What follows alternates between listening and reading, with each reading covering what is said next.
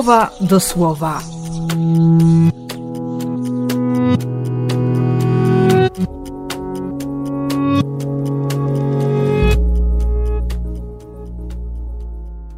Dwudziesty ósmy kwietnia, piątek.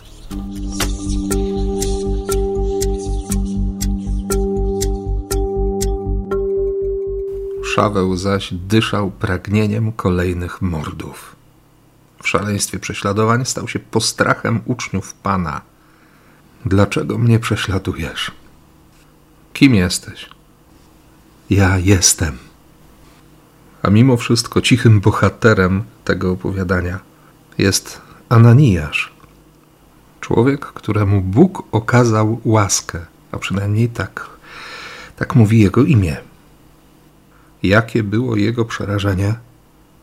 Czy z duszą na ramieniu i z sercem w gardle wchodził do tego domu przy ulicy Prostej? Bo Pan nakazał mu odszukać Szawła Starsu, który się właśnie modlił. Syn człowieczy przyszedł szukać i znaleźć to, co zginęło. Dopiero co usłyszeliśmy w Ewangelii, że, że ojciec nie chce nikogo stracić. Skąd Ananiasz miał taką siłę? Skąd to posłuszeństwo?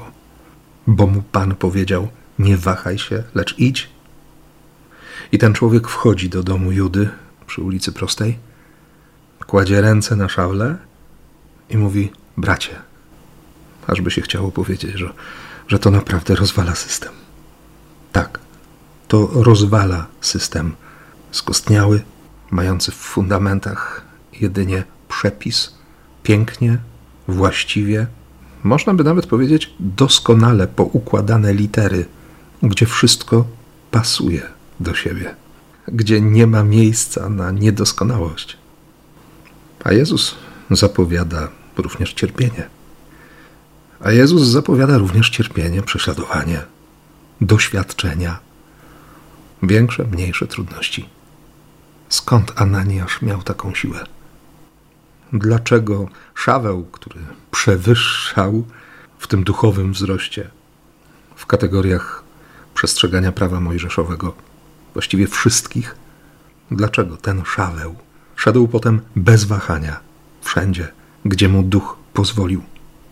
I dlaczego ci, którzy słuchali Jezusa w synagodze w Kafarnaum, usłyszelibyśmy to jutro, ale, ale jest święto Katarzyny ze Sieny, więc będzie inna Ewangelia Dlatego mogę o tym powiedzieć dziś. Dlaczego oni nie rozumieli tego, o czym Jezus mówi? I powiedzieli tylko: twarde jest to nauczanie. Czegoś takiego nie godzi się słuchać.